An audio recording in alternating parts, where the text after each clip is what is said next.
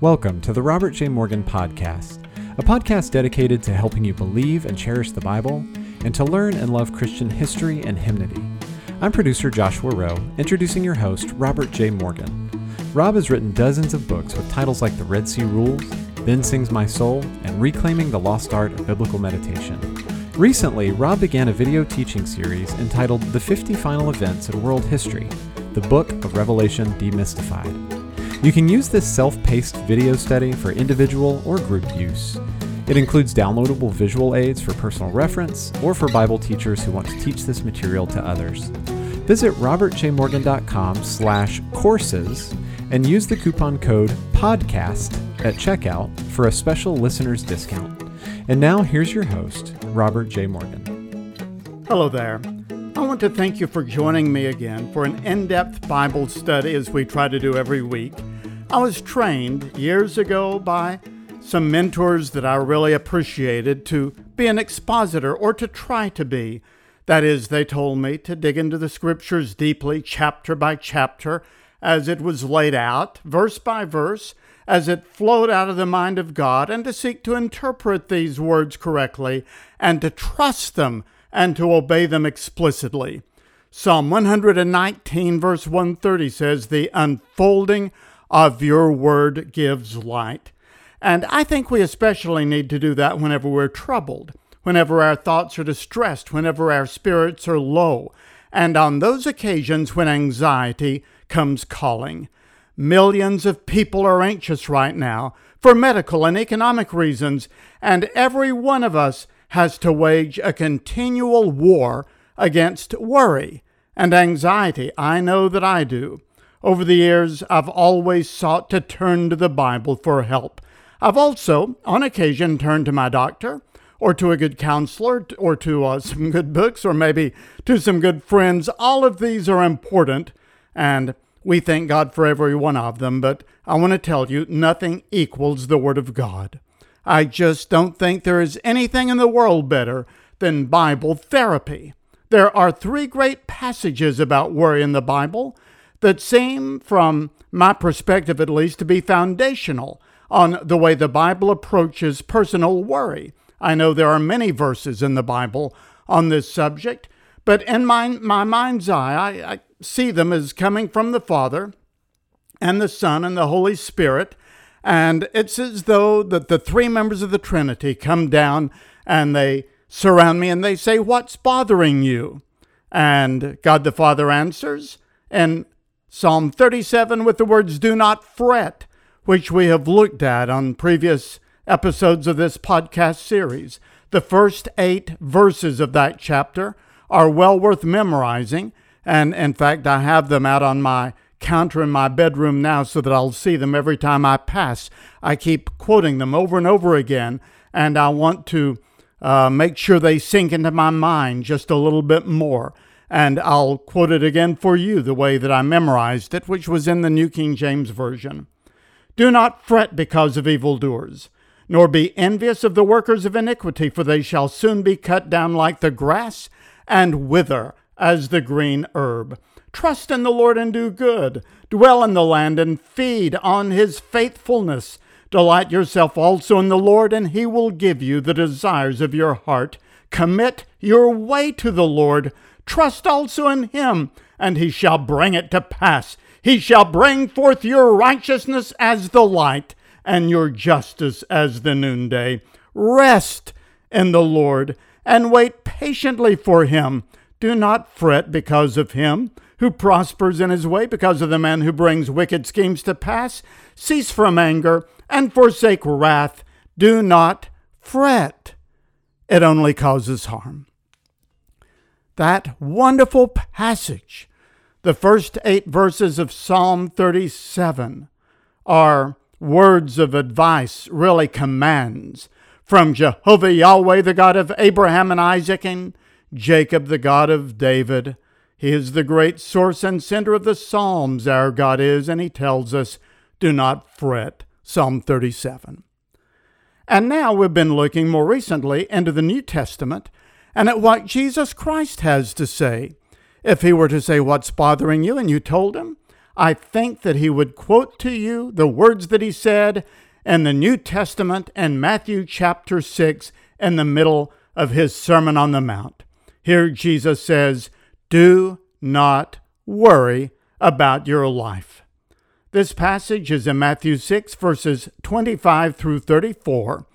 And Jesus in this passage gives us seven reasons to fight off worry and to cast it out of our hearts. Sometimes we have to cast out worry, and there are seven reasons to do so. First, because life is much more than the accumulation of the things that we have or that we don't have or that we are worried about.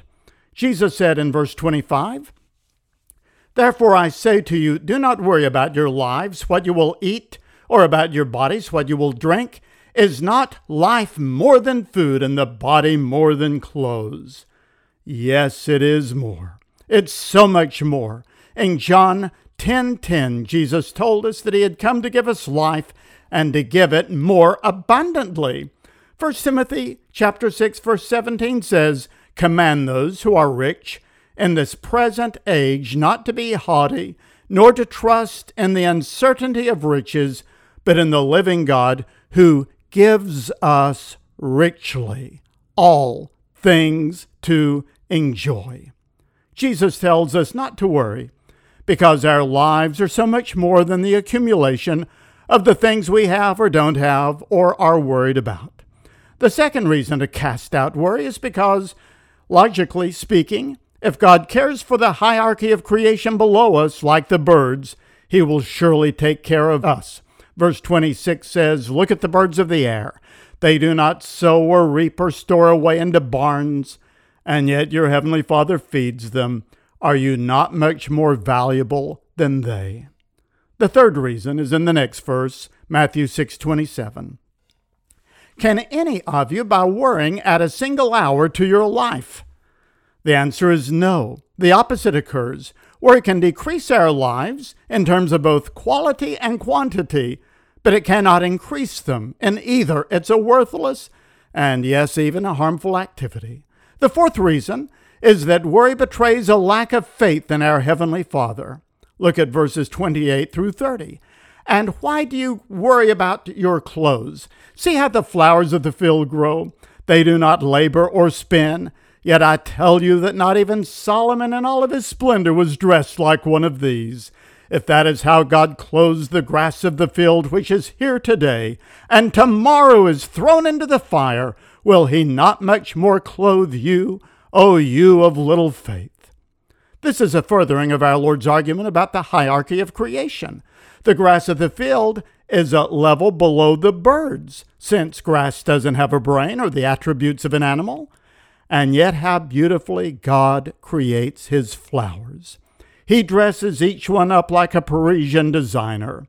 Outside my office door, along the side the patio, is a row of catmint. This little shrub or herb comes up year after year, thick and tickled to be back after the winter, and it can't wait to send up little purple flags of purple flowers that remind me a great deal of lavender and every tiny blossom is different, and taken together, it's a gorgeous walkway. Now, if God knows how to blanket the earth with flowers, like a global florist, and if He does it freely and for all, don't you think that He can provide some underwear for you, or the coat you need, or the shoes you need for your foot? Don't you think that He can take care of everything you need if he cares for his lower creation, he will surely care for you. But Jesus was not just repeating a prior point, he was adding to it. He ended that statement by saying, Oh, you of little faith. And that's the fourth reason to wage war against worry. It is tantamount to discounting and disregarding God and his attributes and his promises. So all of that is a review of earlier episodes. So now let's continue with Matthew 6:31 and the fifth reason we shouldn't worry. It gives us the same mindset as unbelievers. When we worry, we are acting like pagans. This is what Jesus said, verses 31 and 32. So do not worry, saying, What shall we eat, or what shall we drink, or what shall we wear? For the pagans run after all these things, and your heavenly Father knows that you need them.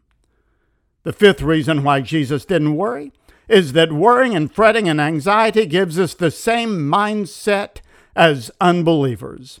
The pagans and the heathen are focused only on the things of time and space, only on the things of this world, only on their few fleeting days on earth, and worry they should.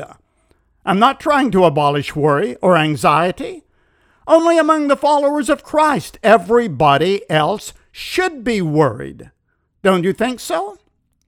I'll tell you who should be worried today. I'll tell you who should be so worried they can't sleep at night. I'll tell you who should be so worried they can hardly function. It's the man or the woman who cannot say, The Lord is my shepherd, I shall not want.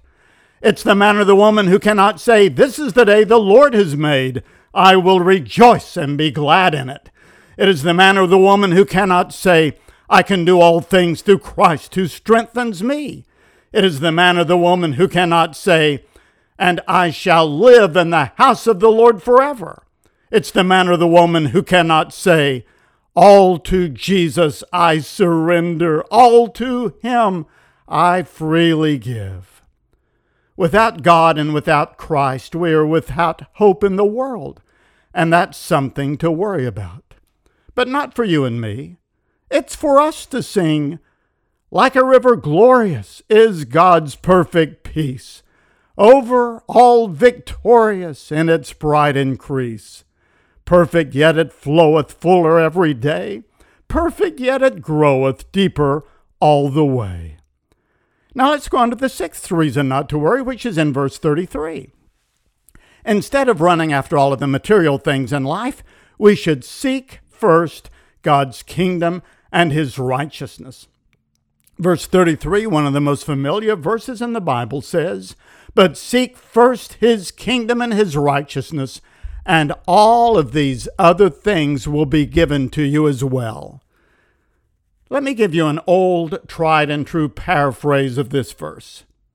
If you take care of the things that are important to God, He will take care of the things that are important to you.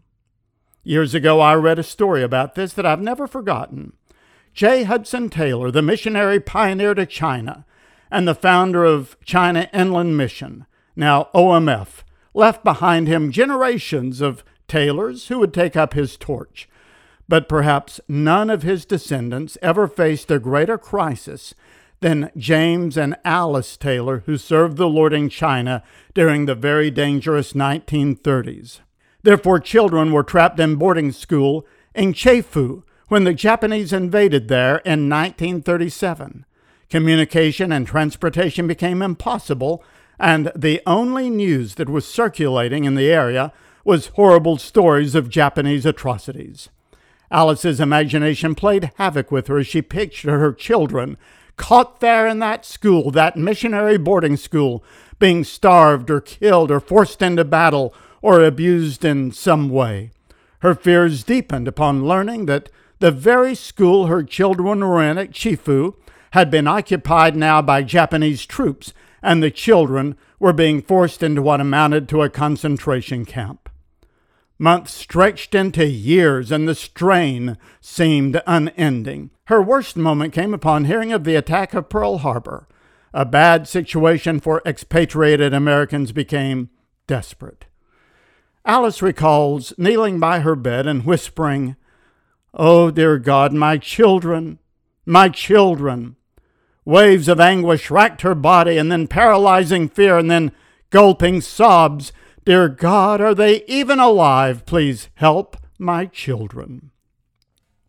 Suddenly her mind traveled back to the words of her old minister, a man she called Pa Ferguson, who once told her, Alice, if you take care of the things that are dear to God, He will take care of the things that are dear to you. That was an old tried and true translation of Matthew 6:33. But seek first the kingdom of God and his righteousness, and all these things shall be added to you. Let me repeat it. If you take care of the things that are dear to God, He will take care of the things that are dear to you. And suddenly a deep peace came into Alice's heart and replaced her agony. Though she did not know whether her children were dead or alive, she realized that the war itself had not changed God's promise or his power or his providence. She earnestly committed her children to his keeping, and then she got up to do the work of God. Day after day, she took care of the things dear to him, teaching and comforting and treating the sick and reaching the Chinese with the gospel. And the assurance stayed with her that God was taking care of those dear to her. More months passed, and Alice later wrote, I long to hear some word, just to know. And as I sat one September evening in our home during a faculty meeting, my mind wandered once again to the children. Again I pictured them as I had seen them last, waving goodbye. I heard their voices faintly, calling excitedly. Then I heard their voices louder. Was I imagining this? No, their voices were real. And they came bursting through the doorway. Mommy, Daddy, we're home, we're home. And they flew into our arms.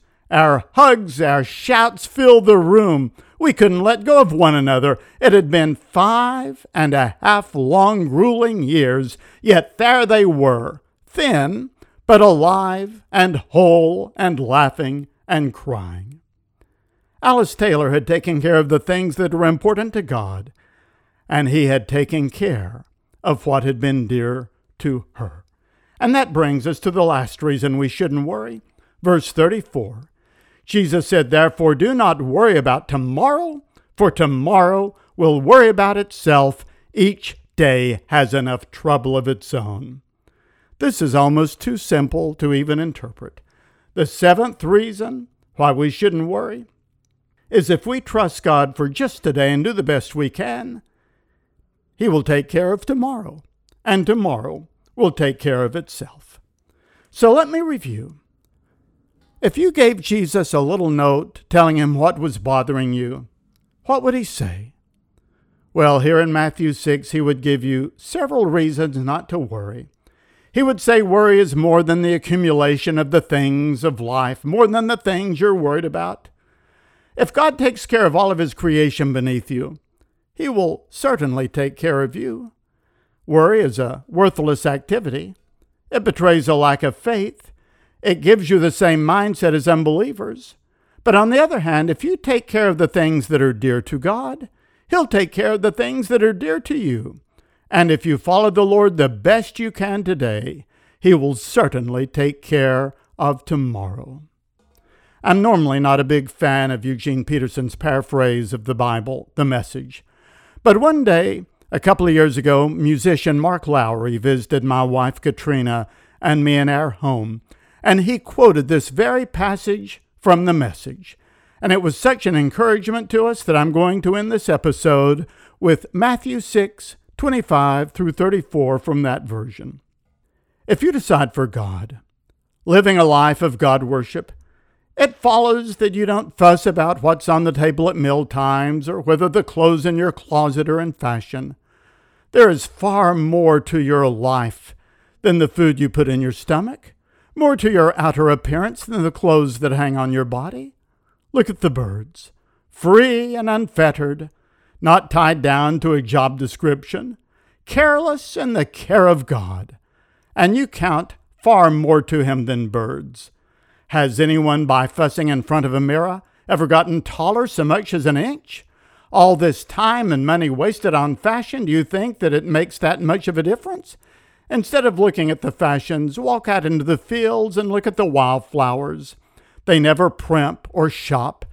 But have you ever seen color and design quite like it? The ten best dressed men and women in the country look shabby alongside them. If God gives such attention to the appearance of wildflowers, most of which are never even seen, don't you think He'll attend to you, take pride in you, do His best for you? What I'm trying to do here is to get you to relax, to be not so preoccupied with getting, so that you can respond to God's giving. People who don't know God and the way He works fuss over these things, but you know both God and how He works. Steep your life in God reality, God initiative, God provisions. Don't worry about missing out. You'll find all your everyday concerns will be met. Give your entire attention to what God is doing right now, and don't get so worked about what may or may not happen tomorrow.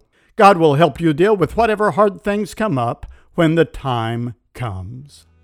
Well, what a wonderful passage we've been looking at. Next week, we're going to go on and spend a couple of weeks talking about what God the Holy Spirit says about our anxieties. And the passage, if you want to read ahead, is from Philippians chapter 4. So stay tuned. You can access this entire series of podcasts by visiting my website at robertjmorgan.com slash podcast. And while you're there, check out my books, including 100 Bible Verses That Everyone Should Know by Heart, 100 Bible Verses That Made America, and the book Worry Less, Live More, which is on this same subject. I am happy that you've tuned into this podcast. It was produced by Joshua Rowe and Clearly Media edited by Elijah Rowe, music by Jordan Davis. This is Robert J. Morgan. Thank you for listening.